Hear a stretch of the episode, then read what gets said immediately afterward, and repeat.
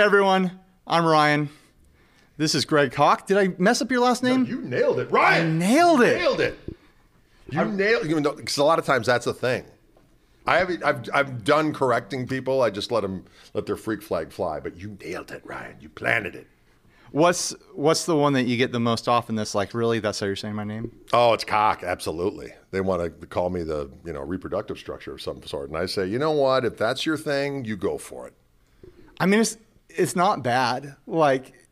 Like it's not about association. It's like Well- if you're going to be known for something, Exactly. I'd like to. You know, a proud totem is nothing to be uh, to be known as the proud totemist by just having a last name that's kind of a self fulfilling prophecy. It could it can go a lot of different places with it. I mean, a proud totem. Like how, how many euphemisms are we going to find here? We're gonna find a lot. I was weird because I, did this thing last week at this at this college in Wisconsin, and um, the guy that was my connect to do it, his last name was Koch, and the guy that was the marketing guys there, his last name was Koch, and we were all talking about growing up with that last name and how they said their nickname for years was just Cock. And uh, I got creative with it years ago. I would say, uh, prepare yourself for a coac attack. So I had people calling me coac. And I did all kinds of different ways to kind of, but you know, in college, I had an opportunity. There was a violin player up there. Her, her name was Kim Cook. Same spelling, but she said Cook. And that's what it means in German. So I had my perfect opportunity to like segue from being ridiculed with this last name as an abomination and could have easily just been Greg Cook. And that would have been so easy. But no, I said, no, that's not the way Grandpa said it. So I had to say, it's Koch. Got to get a little spit in there. So I ruined myself, Ryan. I ruined it. I'm I'm sure Sweetwater's happy that I'm filming Cock Talk here on the premises. Well, you know, musicians, of course, are usually like to engage in this kind of conversation. Not all musicians. I don't want people, well, I don't. I'm much above that kind of fiddly dee. Well, good for you, my friend. But a lot of us dwell in a strange place where we have fun with things like last names. if you don't joke about these things, I'm going to say right now you're a liar. Like everyone jokes about these things. Like this, we're human beings. That's what we do. Exactly. Yeah. so, anyways, uh, I don't know how you how familiar you are with me. Uh, I have a YouTube channel. I, I'm familiar.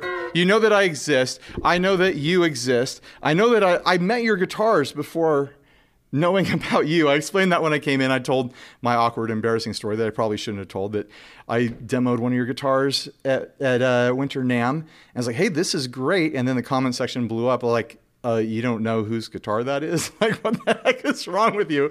So then I looked you up. I was like, holy heck, he's an amazing player. He's got a huge personality. Like people told me you were tall. They weren't lying. I'm, I mean, people might not be able to tell r- right now because I'm tall as well. Not as tall as you. You're, you're probably like six five, right? Uh, six seven, as a matter of fact. From what they tell me, I'm six seven. Six seven. Yeah, I'm six three. If I fudge a little bit over the edge. so like, if I was a regular sized person, you would be like, oh my gosh, he's so tall. You know, it's, you're probably similar to Josh Scott. I don't know if you've met Josh Scott. I don't think I have. of uh, JHS Pedal. He's a he's a tall boy, boy too. Yeah. You know what? I need to get out more. Ryan, I need to get out more. This time next year, he's going to be buried in JHS Pedals. Uh, do you are you a pedal person? Uh, You know, I'm not opposed. I'm not opposed to the pedals, but it's interesting because I I I often play without pedals, but um, I've got the signature amp with wait for it, Koch amplifiers.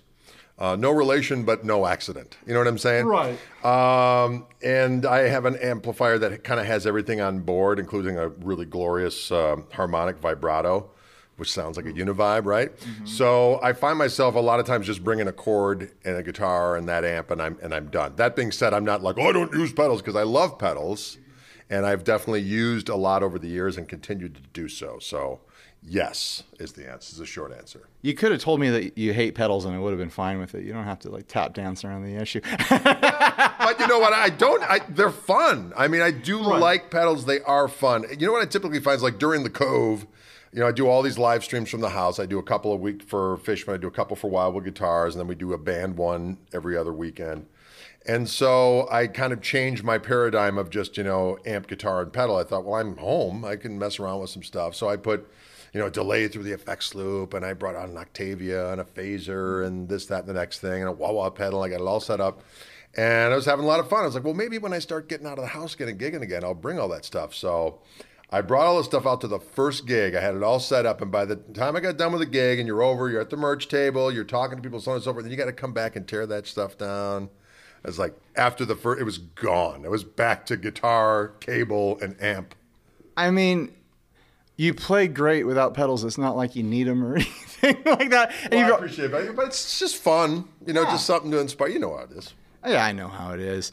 Uh, but you're and you don't need to be told. But you're just a ripping player. I, I'm, uh, you know, got a little bit of the old. Uh, What's it called? Imposter syndrome. When I see someone actually playing guitar, I've I've fudged my way into somehow making a living making guitar videos while also sucking at guitar. So it's always incredible to me to see someone playing, you know, ripping it up on a professional level. And I, I came in here, I wandered into the room, and you're just like ripping it up. I'm like, oh my gosh, maybe someday if I ever decide to practice, maybe someday, but it's never going to happen because I'm too busy editing videos all day to make this whole thing work. Uh, but let's talk about your guitars now Sure. that now that I've embarrassed you by gushing about your playing. Oh, well, I appreciate the positive reinforcement. Unfortunately, I thrive on negative reinforcement. But uh, You know what? Me too. like, uh, like, let's go into that. Like, uh, like, what, what's a good example of that? Like, you, do you get trashed online or anything like that? Well, actually, I sh- I've been very, very fortunate that the vast majority. Well, you know, and I, I don't know entirely why that is, but I think uh, because there's humor involved. I, sometimes I'll get people who don't get my humor. You know, like that guy thinks he's funny. I'm like, well, I think you're. I think you're funny. well, well, thank you. I mean, I don't, you know, I don't know if I'm funny or not. I just, it's funny to me. Right. So I, I'm laughing. If I didn't think it was funny, I guess I wouldn't do it. So hopefully other people find stuff funny because I'm just kind of riffing, you know. So, uh, but I would say I've been I've been spared uh, a lot of trollery. Uh, I do have I have responded to a few trolls over the years, usually in song. I had a song. Um, uh, I did a, a Wildwood video where I was doing some you know, like kind of Travis Pickin type of a thing, like you know, like I. Uh, playing that, and some guy goes, "Not this ragtime wanker again," and I thought, first of all, that's not ragtime, that's Travis picking. So I came up with a song called "Ragtime Wanker." And posted it online, and people seem to really quite enjoy it. But that occasionally I'll see little things like that. I, I'll only respond to a troll if they're funny, because that was funny. That's a shirt idea right there. Ragtime wanker. Like, Exactly. I'd wear that. Of course, now every time I play any kind of Travis picking thing, people are like, "Hey, it's ragtime wanker!" Like that's me. Be careful what you wish for. I just, I you know, I grew up a teen in the in the '90s, the sarcastic '90s, where like if you wanted to show someone that you loved them, then, you know, you our our our shining star and example was Janeane Garofalo. We were all always trying to tear each other down. So I don't feel love unless someone is trying to be mean to me. You know. Well, I, I'm the youngest of seven kids, so uh, you pretty much had to light yourself on fire to get any attention in, in my house. And and my siblings are, you know, can be brutal, bless them. And so, you know, over the years they've just been not terribly impressed by, you know, but every now and again they'll be like, nah, well, that's that's all right. You know, hey, that's pretty good. And just you know, being in in Wisconsin, it's just one of those places where you know I've had a great run. I, I enjoy living there, obviously in the Milwaukee area and so on and so forth. But uh, you know, there's uh, you know, you, you get a fair bit of, well, why would you be any good if you still lived here, type of a thing. And uh, it- What a what a weird thing to say. People can live anywhere, especially now. Like that's so bizarre. Ex- Exactly. But, you know, people have, you know, as I like to say, a zip code consciousness. You know, it's like, well, if your zip code is this, you can't be all that. And I'm like, really? That seems weird. I mean, people haven't said that, but it's, it's kind of the implication of, you know, hmm, really? So what are you going to do? Right. Or maybe that's just my dysfunction raising its colors and flagging in the wind. You know, we all have our issues, Ryan. What are you going to do? We all have our issues.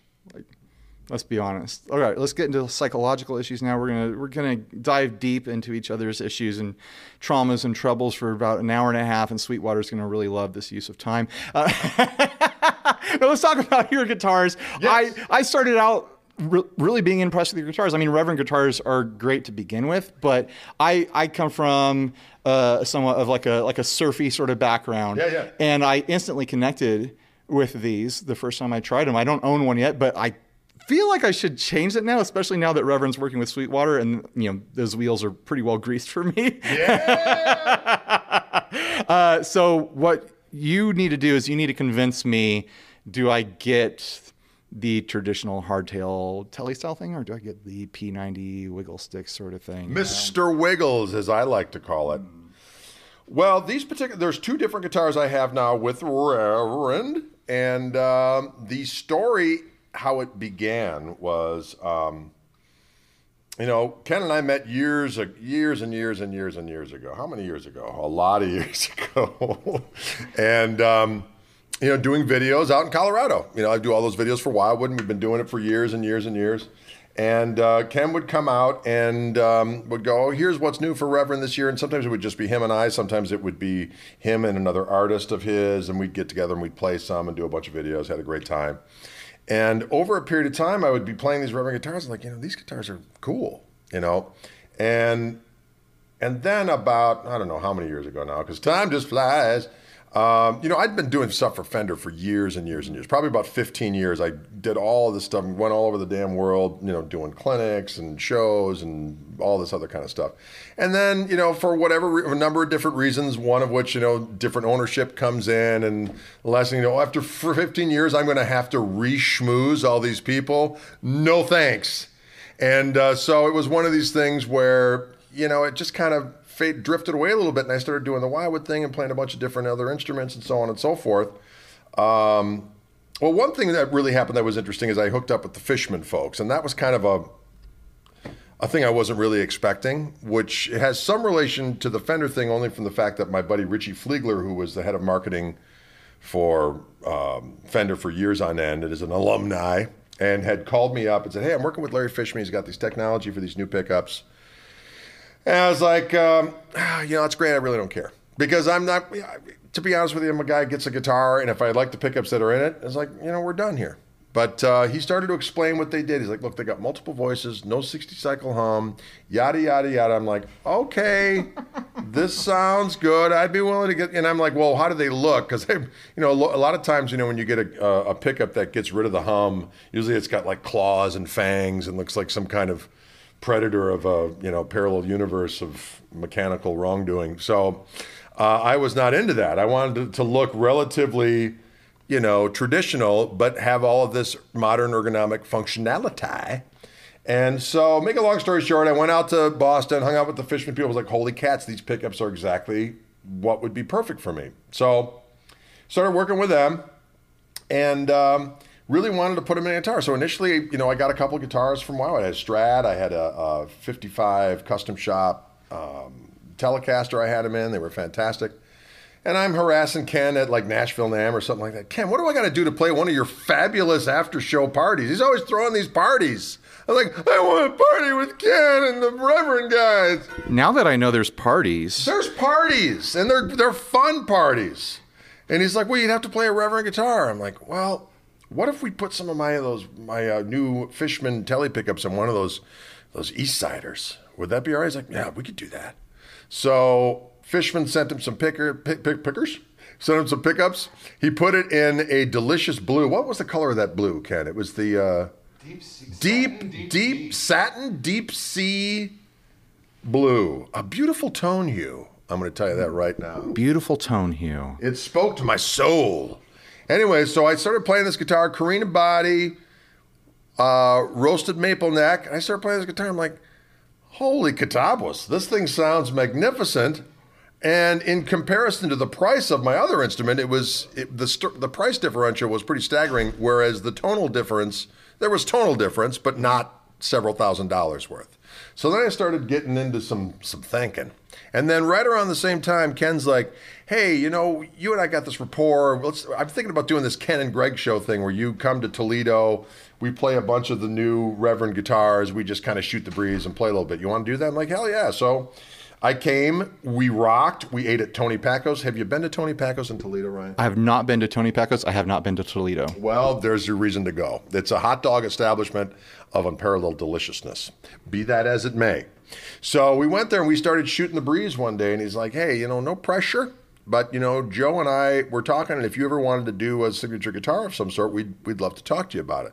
So I was ruminating on that, and then I said, "Well, you know, I always wanted a T-style guitar that was slightly larger bodied." Because I'm a big son of a bitch, as we discussed. And every time I'm playing one of these regular size guitars, people are like, is that some kind of ukulele? Is it a 3 4 style guitar? Uh, yada, yada, yada. I'm like, no, Lilliputian. I'm just a Sasquatchian soul trying to express myself through song, and I don't want to be, you know, tall shamed. Okay? So I thought that maybe to mitigate this whole scenarios, I might get a guitar that's just slightly larger that looks a little bit more proportionate to the larger sized individual. And um, so he's like, no problem. We can do that for sure. And I go, you have no problem using the Fishman pickups? He goes, hell no. So next thing you know, we started doing some ciphering. And we put together what was the first Gristle Master guitar, which is this morsel right here, as a matter of fact. That's the first first one? This is the first first one. And this is in the color, wait for it, Blucifer. Blucifer. That's it. And I wanted a transparent, kind of sonic blue. And that's what this is. They're Korina body, so you see the wood grain through it. The back is more opaque, if I can use those grown up words. Oh yeah, like I didn't notice it at first, but like you look at it and I'm picking up little bits of grain in through it. Yeah. It's beautiful. Yeah, it's like, really- it's a really nice color. I got a lot of miles on this beast. it's like Coke bottle blue. Yes, and um, I love it. So my pickups are on board. We got a roasted maple neck. Of course, I got the locking tuners.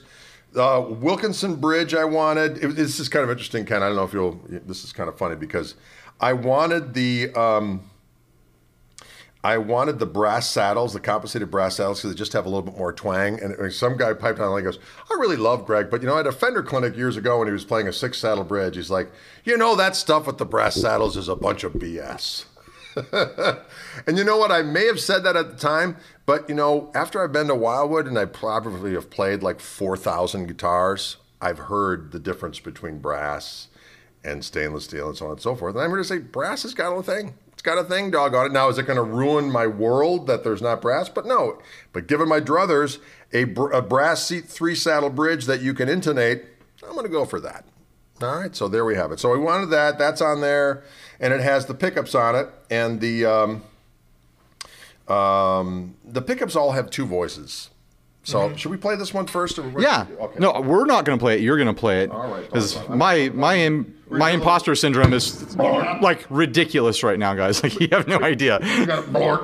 This is going to be the best playing that's been on this channel in a long time. So here we go.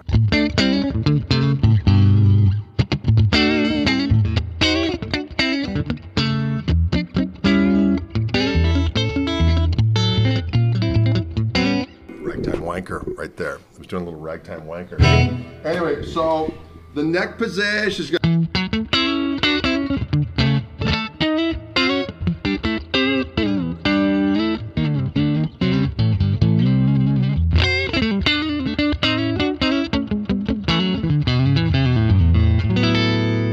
What this little button does is it gives me a little, so it's a second voice that's just got a little bit more heat.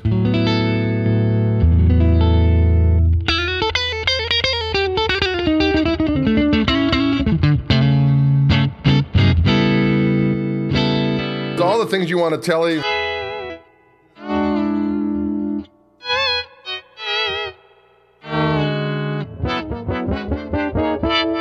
all that kind of, you know, all those telly-wahs and all that kind of crazy stuff. Yeah, all the stuff we all do all the time, the normal stuff. Well, you know, it's good for the kids. And uh, but there's no 60 cycle hum. And the way that the pickups are made, you know, That's the name of my channel, 60 Cycle Hum. I know So that. every time you say that, like I've got to look at the camera and wink a little bit. there's no 60 cycle hum, except there is because you're watching it. so I'm not trying to infer that these pickups are trying to do away with your channel. Okay, I'm just saying. I start fading away, Marty McFly style. No fluence has killed Ryan.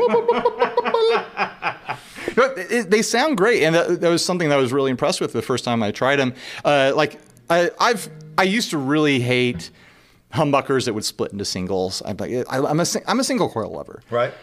but there is some convenience to that to having the output change and having the the kind of like character change and having some twang when you want it and stuff. But let's face it, you're compromising and taking a compromised single coil tone to get a humbucker. But that's really fun because it is the same like single coil sort of tone, but you're getting like a humbucker output without change. Like, Yeah, I mean, it, it definitely, it's definitely a hotter signal than a regular single coil, without a doubt. But you don't, but it almost, it, what's weird is, is that it sounds underwound, Mm-hmm. but it's got the output of a, re- you know, it's got a little bit more oomph. You know what I mean? and it's still got the twang. It doesn't shift into that kind of like soft, murky, like low mid pusher thing you get with a humbucker. Right, exactly. Now to achieve this stuff, I mean, one of the things when Richie first called me up that I was a little scared about is like, what do you feel about a battery on board? I'm like, batteries. Oh no! But there's a lithium-ion battery in this little compartment here, and in the input jack, there's a little mini USB thing that you you plug it in and you charge it up, and for an hour and a half charge, you get 300 hours of plugged-in playing time. And once they told me that, I'm like, well, that's cool, right? I maybe have played 300 hours in the past five or six years. Well, as I like to say, if you got a gig that lasts longer than 300 hours, I think it's time to unionize. You know what I'm saying? It's time to. It's time to wear some yellow vests, y'all, to your gigs and say, you know what, this is a bunch of bollocks. Signs outside. We refuse to play 300 hour gigs, and people driving by are like, "What? What's, a gig? What's music? Those people you ignore in the corner. That's who. Sorry. It's funny to think about like, ah, like I don't really want a battery in the guitar, but there's been batteries in EMGs forever. But like, it's, I know it's not the same thing at all. But like, I have this thought in my head, like being told there's going to be batteries in it, and having the thought, like, like how many D cells are we talking about? Like, this is going to be like a kid's toy, Right, right, like eight pounds heavier, and it's going to cost forty bucks every time I change the batteries in it. Exactly. But battery technology is so amazing now. that, yeah, I have no doubt that that thing can last forever, and you'll forget that it's battery powered. And then one day the light will shine, like start flashing, like, oh yeah, Yeah, when the battery starts flashing, you've got, I think it's 10 hours. So, I mean, I've never even come close to that happening. So, when you plug it in to charge it up, it, it goes red to say it's charging, and then it goes green when you're fully charged. And I change strings after every three gigs because, you know, they get all filled with battle mung, you know, from playing at, you know, Trixie's Bar and Grill where you've been feasting and whatever, and you get a little bit of grout on there. I like to call it tone grout, Ryan. Really, you know, really kind of brings the jams to the fore. But uh, I need to get them I off. call it tone tone, tone jam. Tone jam. Yeah, yeah. Nice. I don't call it that. That's why I stumbled on it, but it felt good to say. It, it was right. It was right along. It was. It was on point, as the kids say. The joke is that it rhymes with toe jam, and that's gross, and that's that's the joke. Toe jam, ladies and gentlemen. I like it. It's a good name for a band. What? I'd go watch the tone. I'd go watch Tone Jam. Absolutely. So, anywho, uh, I change my strings after every three gigs or so, anyway. So, you know, I just top her off. You know, plug it in and top her off before I go to the gig once. You know, I'll be sitting around going, I can't remember when was the last time I plugged this thing in, so I'll just plug it. in. I don't know why I'm using that voice. It just happens. I get possessed by some kind of rural Wisconsinite. Anyway, um, so I'll just plug it in and top her off. I've never run out of. Now, that, that being said, if you would run out of power, you would be silent. But uh, it's kind of like a cell phone. It's like people got, you know, guess what? If your phone runs out of juice, you're not going to be engaging in spirited conversation with various individuals. So you've kind of got in your mind of, well, at some point in the next 300 hours, I'm going to have to plug this thing back in.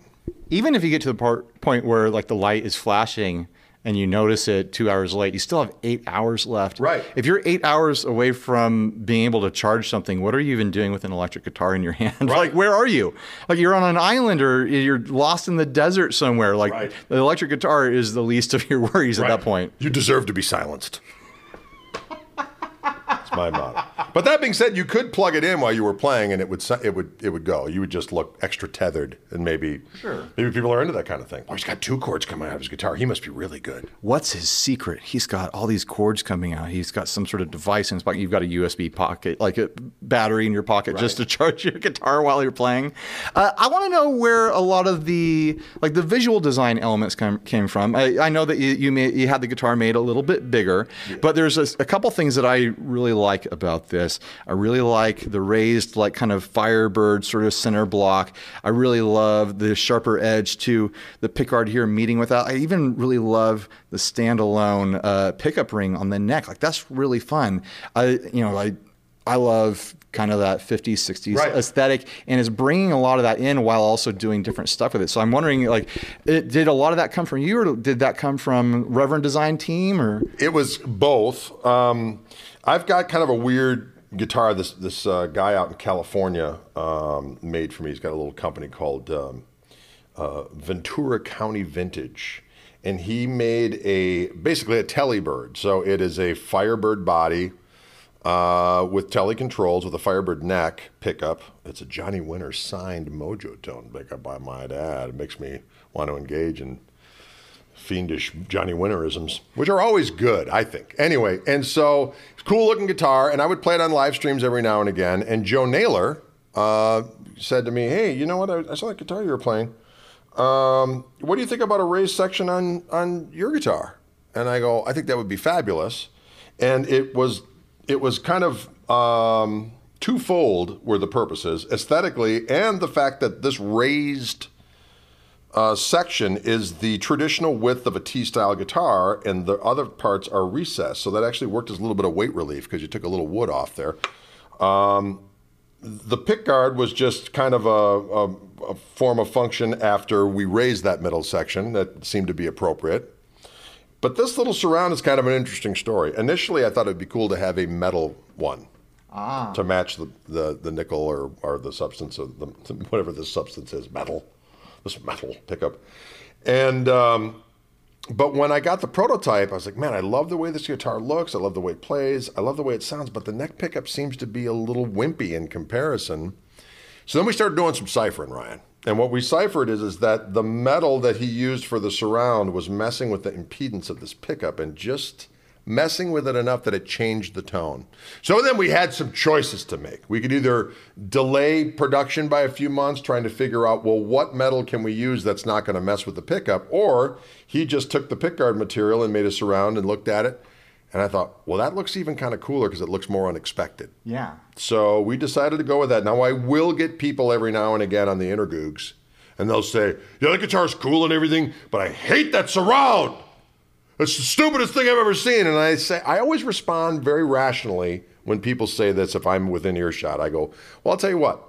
When you get your own signature guitar, you can do whatever the hell you want. But in the meantime, I'm digging the surround. So take and eat. You know what I'm saying? Well, I really like it. I, you know, to, to qualify my opinion, I have a, a graphic design and commercial art background, and to me, it looks really cool. Like it's a throwback to kind of like a kind of department store guitar kind of aesthetic, Yeah. like your '60s, kind of like your Burns guitar. Burns Airlines Kay sort of thing, like where it's a little bit funky, it's a little bit unexpected. Also, I feel like when you, I like pickups in pick guards. I think it does something fun visually to separate it from the body. It's always a little bit boring to me when I see a Tele style guitar where the pickup is just mounted in the wood, and just that little bit of visual interest is, I think, I think it's really great. So. Well, I'm glad you dig it. I love it. I think it looks cool in the gang. It also kind of looks like there's a hint at like, hey, if you wanted to, you could drop like a mini bucker in here or something like that. I, I don't think you could actually could, but like there's a little bit of that like wild, like, hey, Yes. you got ideas, don't you? Right. Like there's a big hole under there. Like you could put something in there. Wait a minute. Security. but yes, there is a hint of the forbidden. Right, right. It gives you ideas. It does indeed, which is a dangerous thing, and I embrace it. So then we started thinking about other edish of the guitars, and I, you know, I play differently on a Gibson scale, and with a beefier sounding pickup, there's kind of a whole nother um, you know, you just get inspired to do things a little on the different side. And over the years, I've messed around with various different P90 guitars. Um, and so I had mentioned to our friends at Fishman, I was like, we should really work on a P90. Would you guys be interested in doing another pickup with me? And they're like, absolutely. So we started working on a. I, I simultaneously reached out to Ken and said, what if we did a um, a shorter scale version of the Gristle Master with a set neck, and then we will use uh, these new um, Fluence Gristletone P90 pickups as at that point as yet to be designed. Uh, but I did want to use the Reverend P90s as as one of the sources because their P90s are particularly delicious, mm. and um, but I wanted, you know, with the Fluence technology, it allows you to get multiple voices, no name of show, 60 cycle hum, and uh, and you um, and they retain the visual aspects of, of the P90. So I think there's a lot of people that like P90s. I think there's a lot of people who aren't really familiar with what P90 should sound like. I'm not going to say that they're the epitome of every P, great P90 ever, but they really sound very, very good in comparison to the P90s I was going for, and um, and they they're killer, man. I'm going to tell you that right now. So we worked on the pickups to get it done, and let me grab that guitar and kind of mess around with that a little bit. We're gonna sure. Clicking and clacking. Because we're old school here, we're just gonna click it. Oh, oh, oh! Oh no! it'll, it'll still be in tune. It's still, don't worry, it'll still be in tune. Don't worry, it's just it's just the first one, no big deal. right. So we decided, of course, it got two voices, so we got this kind of glorious.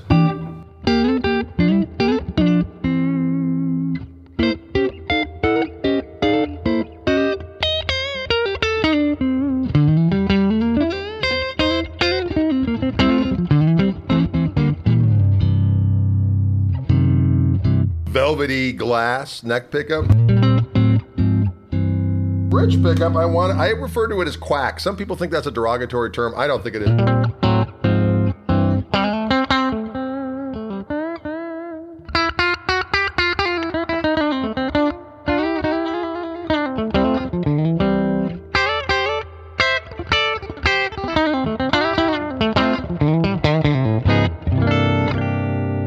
the middle position is obviously both.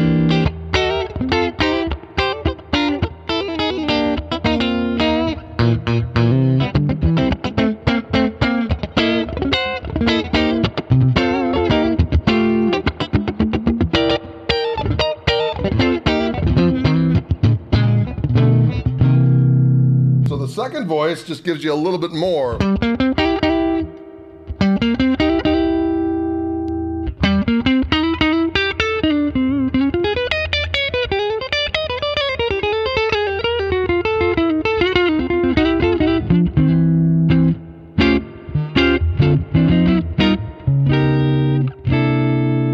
But the other thing I wanted was is I wanted an out of phase thing, but I didn't. I wanted the um, especially because we were going to go with the tele control panel. I wanted like a preset that would be out of phase, but you know when you do that Peter Green out of phase wiring, and you're in the middle position on a Les Paul, and you just back off. It's fully out of phase. You back off on either volume just a skosh, and it gets like this other fatter sound.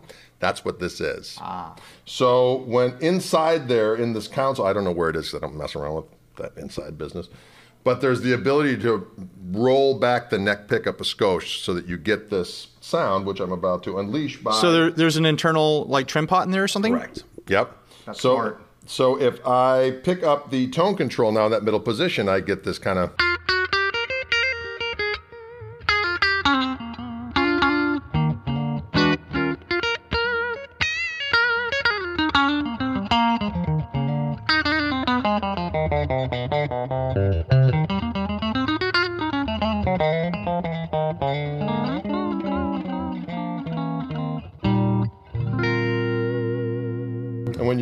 Comparison to the, it's a lot more.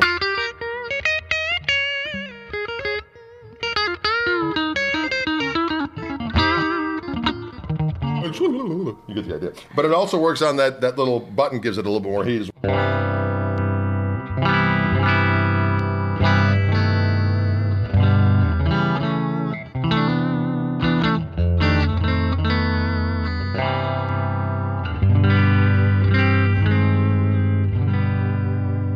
So I dig diggity doggone love it. It sounds great. It looks great. They come in a bunch of different colors. This is the obviously kind of a gold top thing we were going for. It's the Venetian gold, but there's a cool turquoise like the one over there.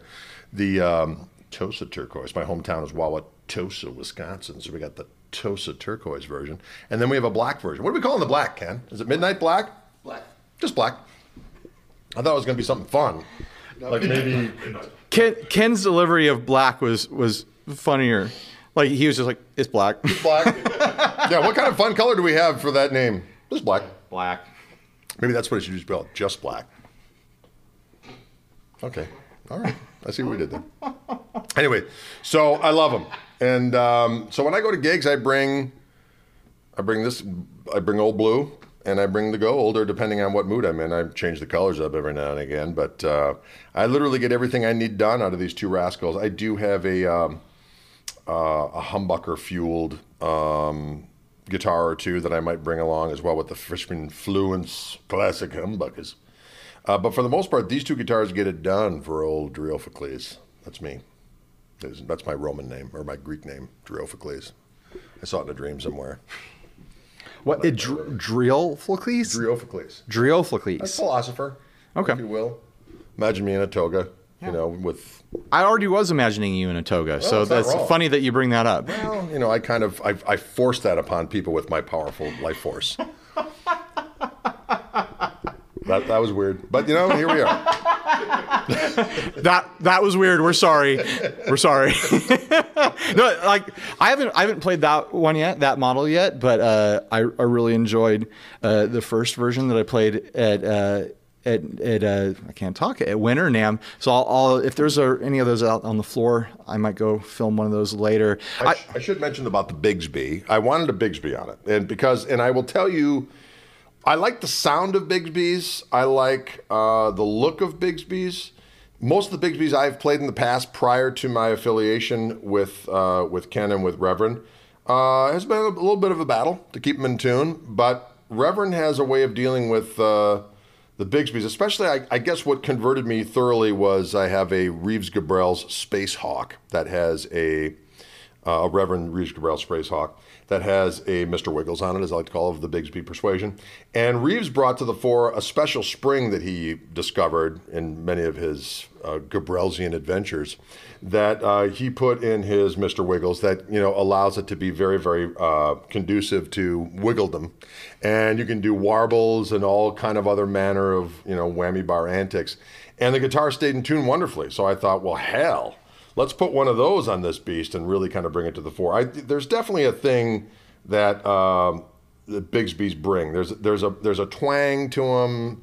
Uh, you know, it's it's kind of like when you if you play a Les Paul with a Bigsby on it versus one that's not. You you can definitely hear the difference, and it's a you know it's a personal preference thing. But I think it's so we've had people. Could I get one without the Bigsby? Because I think a lot of people have maybe experienced what I experienced prior to when you you look at the Bigsby and all of a sudden you're in some kind of pan Egyptian tuning. Not that there's anything wrong with that. I'm not saying that that's not a good way to roll.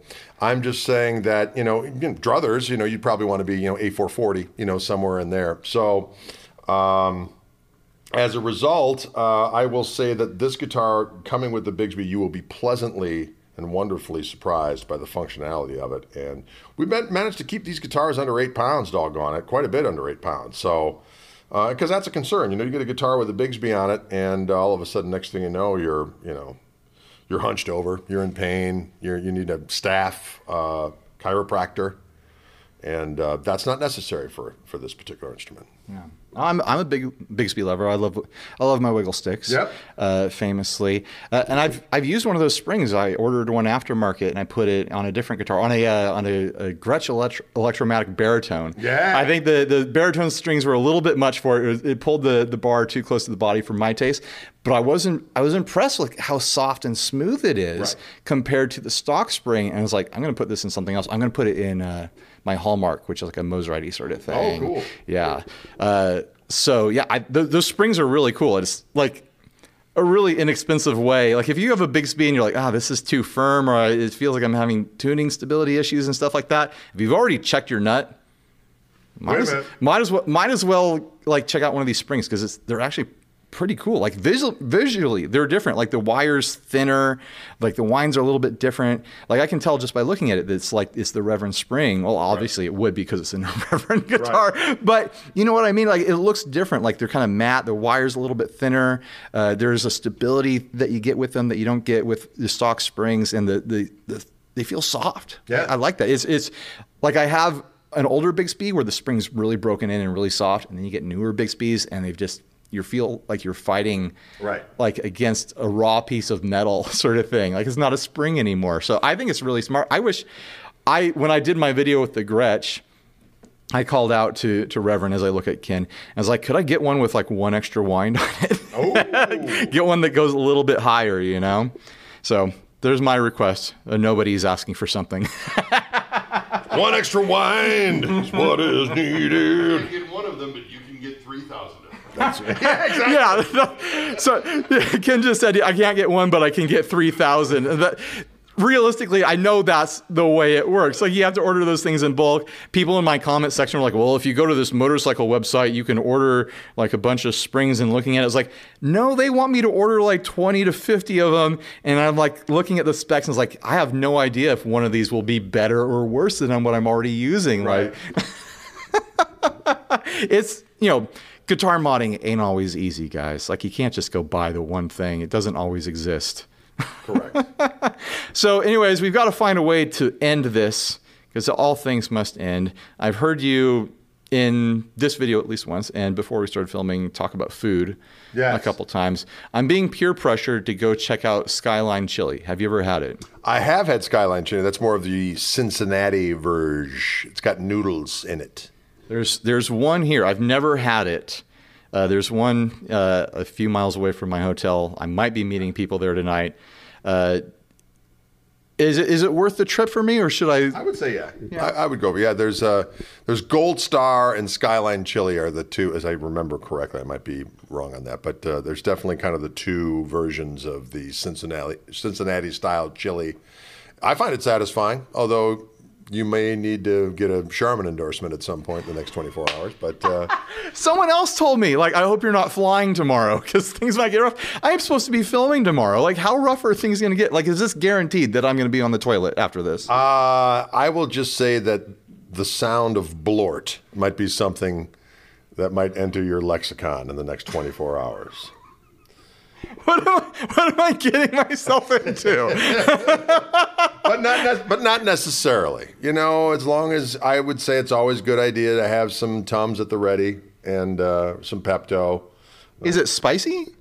Uh, no, but I, I think you can add additional uh, ancillary spice accoutrement.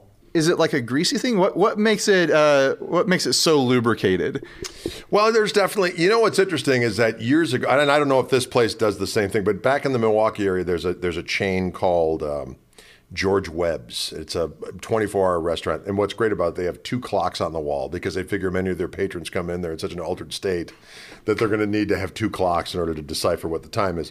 And they have a delicious chili. It's one of those things: do, you, do I get breakfast or do I get burgers? And you can sometimes you just do both, but. Um, it has a chili that's very, very delicious. It's similar to the Cincinnati. It's got noodles in it. It's got beans, that kind of stuff. And I thought, you know, I'd like to make some of that stuff at home. I wonder what's in it. So I go online and I find the recipe for the George Webb's chili, and it it, it involved like a, a quantity of what they just called beef suet. So I would imagine it's just like beef fat that they throw in there, and that's I'm sure one of the elements in this brew that we're speaking of. Just just a like a, an industrial tube of grease, and they cut it off and they squeeze it out. Like, and they that's what I'm melt it imagining. Stir it in. Lard is what we're talking about Yeah, here. pretty much. Yeah. Uh, suet sounds more forbidden. The way you talk about food, I can tell that you're a food person. You like food. I, I am. Uh, you know, it's been difficult because during COVID, I you know I I also walk a lot. I walk about you know between three and five miles a day to try to mitigate the carnage caused by my feasting. And uh, I went through a thing where I lost the equivalent of like a Backstreet Boy weight wise during during the Cove. But now it's kind of creeping back up there again because and those Backstreet Boys are all middle aged now, so that's you know Exactly. they're not small anymore. Exactly. So it's it's become a problem uh, because the problem is is that food is delicious. Like, you know, people are like, oh no, well, you know, what diet? are you're like, there's no secret about dieting. You have to not eat and exercise and drink a lot of water, and all of those things suck. So you wane back and forth, and you get to be my age, and you get to be in your 50s, and you're like, who am I trying to impress? You know, where's she going? You know what I'm saying? I'm just kidding. She's a, I'm talking about my lovely wife who could dump me in a moment and find some other stallion, probably worth millions of dollars. But be that as it may, she's decided to stay with old Ulteriophiles. And as a result, I try to sculpt myself every now and again so she's not embarrassed in public. So, uh, but again, it's hard because food is delicious. Food is delicious. I agree. I do you cook at all? Uh, I do a bit. Uh, I'm I do the grilling in my home, and but I'm not real. I mean, I have some things that I can make, but um, I just know of where to go. I do I do all the cooking in my house, but I love I love eating out too. I've I've got a secret chili res- like ingredient that I use in my chili. So I'm I'm interested to try the chili tonight to see how I feel about it. I put peanut butter in my chili. Oh, I've heard of that. It's like it just a little bit like like a teaspoon for the whole pot and you just stir it in and it does something it like the the nuttiness works with beef and the fat in a way and it like brings in like this velvety quality like you don't taste peanut butter when you eat it but you definitely taste the difference be- between it being there and not being there um, last question we won't make this three hours of food talk even though i could do that um, is there somewhere around here that you would recommend I go to instead of Skyline? So if I go to Skyline tonight and I'm like, ah, it's only all all right, I should have gone where Greg said. What would you recommend? Well, I've actually discovered new places the last time I was here that were very, very good. But I would say if you have not gone to a place that's just a glorious slice of Americana here in um, Fort Wayne, is a place called steak joint called the Cork and Cleaver. The Cork and Cleaver. I like the name just by itself. Well, what's fun about it is, is that you know it's kind of an old school supper club vibe, you know, and uh, they got the salad bar of doom and destruction, and uh, but they bring the menu, and the menu's on a cleaver, so it's like- dude, that's fun. and it's it's it's a weighty cleaver. Ken, it's a weighty cleaver. That thing weighs. You know, if you wanted to do some damage, you know, if it, They're handing you a weapon for the menu. that's correct. And and because it's such a satisfying place to feast that it has not resulted in any kind of accidents or By the time the meal's over, everyone's too slow to fight with the cleavers. Yeah, yeah, there's no acts of aggression with the cleaver at the cork and cleaver. Uh, One but cleaver per table. that one cleaver for tail, you got to pass that sucker around. So, uh, but it is a it is a delicious place to experience, without a doubt. I would say if you have not been, uh, if when you come to um, Fort Wayne, that should definitely be on the list, on the short list, the cork and cleaver. I uh, side story. I'll I'll look it up because maybe I'll make my way over there. I'm not leaving till uh, Saturday.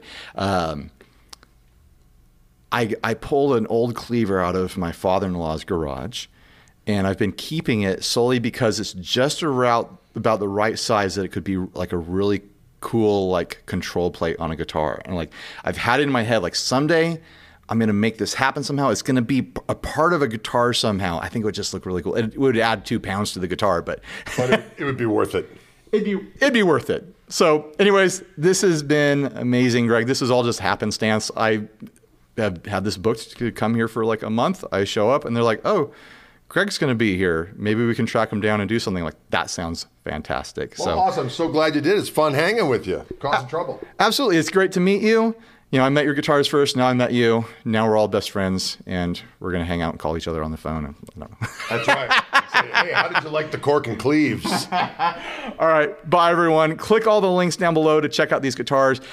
Sweetwater carries Reverend now, and it's they're probably going to carry him for a long time because it sounds like they're a smash hit. They're they're just flying out the door. So if you want one, get one. We should probably also mention that you can buy the Fishman pickups also as aftermarket and pop them in your instrument of choice. Both the P90s, which just came out, which are called the Gristle, the Fishman Fluence Gristle-Tone P90s, and of course the initial Gristle-Tone. Uh, oh, oh, look, There we go. Look at Ken. He's Ken's bringing him in. Can we go. you ding it? So yeah, check out the. I'll have the links. Thank you, Ken. Thank you for coming out, everybody here. Thank you for Sweetwater for hosting all this, and thank you for giving me your precious time instead of doing what you're probably here to do, is to, to show this stuff to Sweetwater reps. No worries. Bye, everyone. Bye bye. Stay grounded.